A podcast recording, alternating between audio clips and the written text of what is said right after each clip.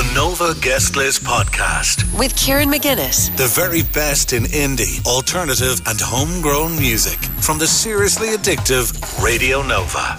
So that was The Wait by Badhands on Radio Nova. And Badhands, I suppose it's a band, it's a brilliant band on their second album, but it's also mainly the songwriter and multi instrumentalist Dan Fitzpatrick. He released his second album, Far Away, on Friday, on the 1st of April there. And uh, it's a great album. It's full of sort of hazy, kind of singer songwriter inspired kind of songs. And we're very lucky because we have Dan from Badhands on the line right now. How you doing, Dan? Hey, Kieran. Thanks for having me. Oh, thanks for coming on. Uh, really enjoyed the new album. You're practicing at the moment in your practice space tonight uh, for the gig next Saturday. Uh, what's it like getting back into the practice space? Um, it's great, yeah. Like, obviously, I've been back for a while now, but um, certainly the like it was a long, it was a long break. I mean, probably the longest, you know, the longest gap of since I started playing music, really, with playing with other people. So it was uh, it was a very strange experience, and then the first time getting back in and, and playing with the band, which is it was great. Like it was very kind of cathartic experience. Yeah, so the new album is uh, Far Away, nine tracks. I mean, I suppose the question that everyone's getting asked at this period is how informed or in tune with COVID was the album?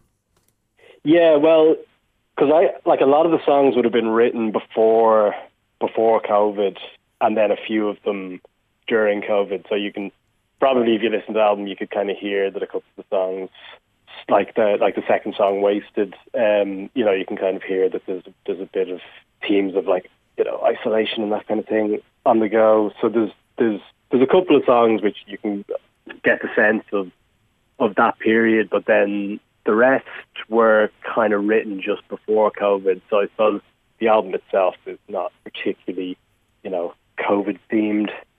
Yeah, like some people just were like, "Oh God, I, I can't write about it. I don't want. I don't want to bring people's headspaces there." And some people were like, "You know, this is the way everyone is feeling. This is a communal thing. We should write about exactly what's happening."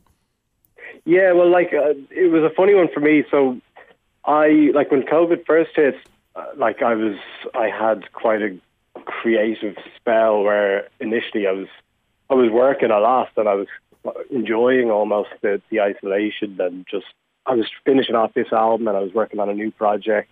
And but after a little while I lost interest in in the current album and it, it was some of the songs just didn't seem to make sense to me.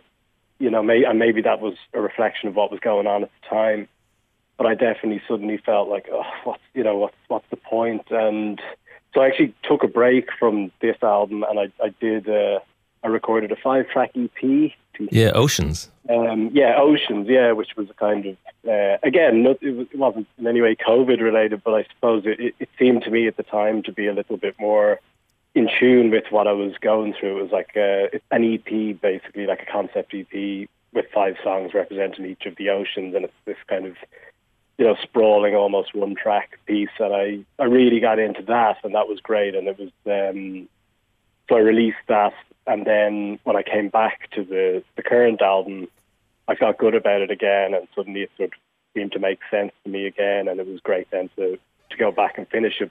So taking a break from it was was really positive, and then coming back to it over the last year and finishing it was was great. Then I was kind of rejuvenated with it.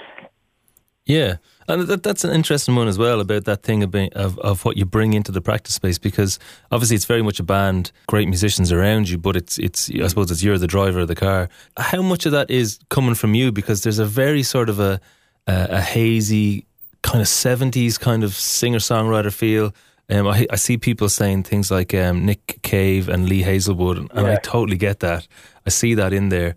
Um, but there's also a lot of modern stuff, and there's also a kind of a, but it's kind of American country almost in there a little bit as well. I don't know if you'd agree with that, but Oh well, I'm I'm really into that kind of stuff. yeah. And so, uh, how much of that is you bringing that and saying, "I want this to be the case," and how much of it is you going, you know, here's some songs. What do you? Where are we going to go with this? You know, allowing the band to take you somewhere.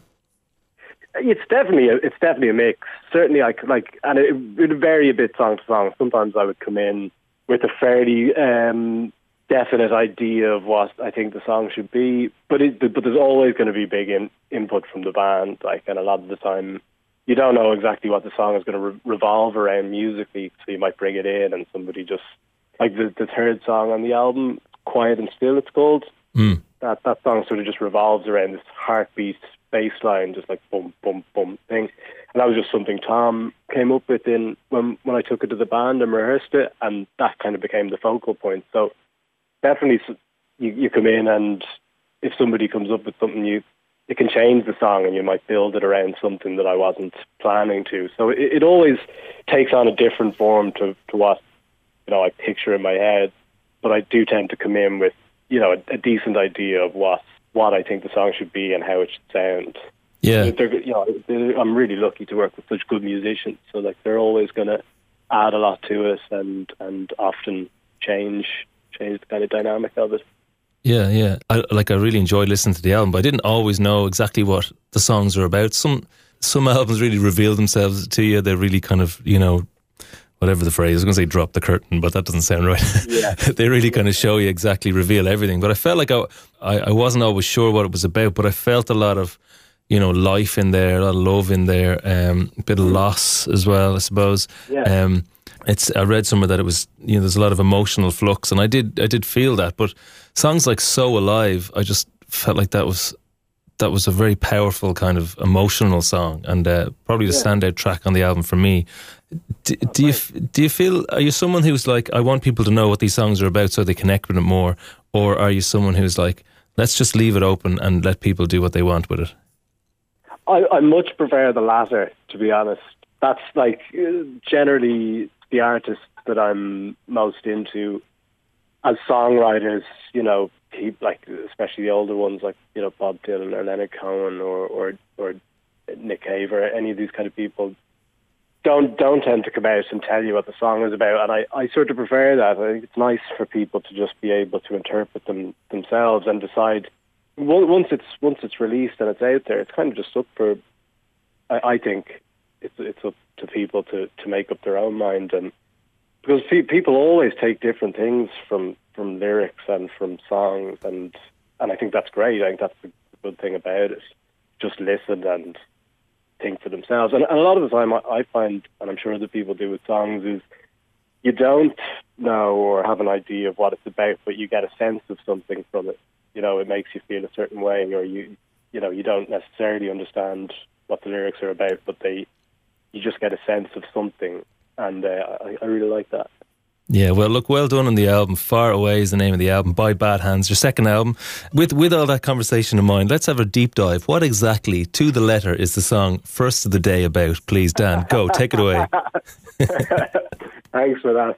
That that was that's actually quite an easy one. That was pretty much just about waking up at a party, uh, like in the in the early hours after passing out, and, and adapting to the surroundings in a fairly um, uh, fairly uh, confused state.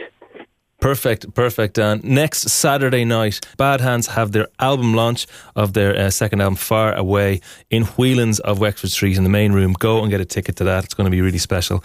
And uh, let's play out with Badhands, one of the last songs on the album, First of the Day. Thank you so much, Dan. Thanks, Kieran. Thanks for chatting and best of luck with everything. Let's play it. This is Badhands. This is Radio Nova. The Nova Guest List Podcast with Kieran McGuinness. The very best in indie, alternative, and homegrown music from the seriously addictive Radio Nova.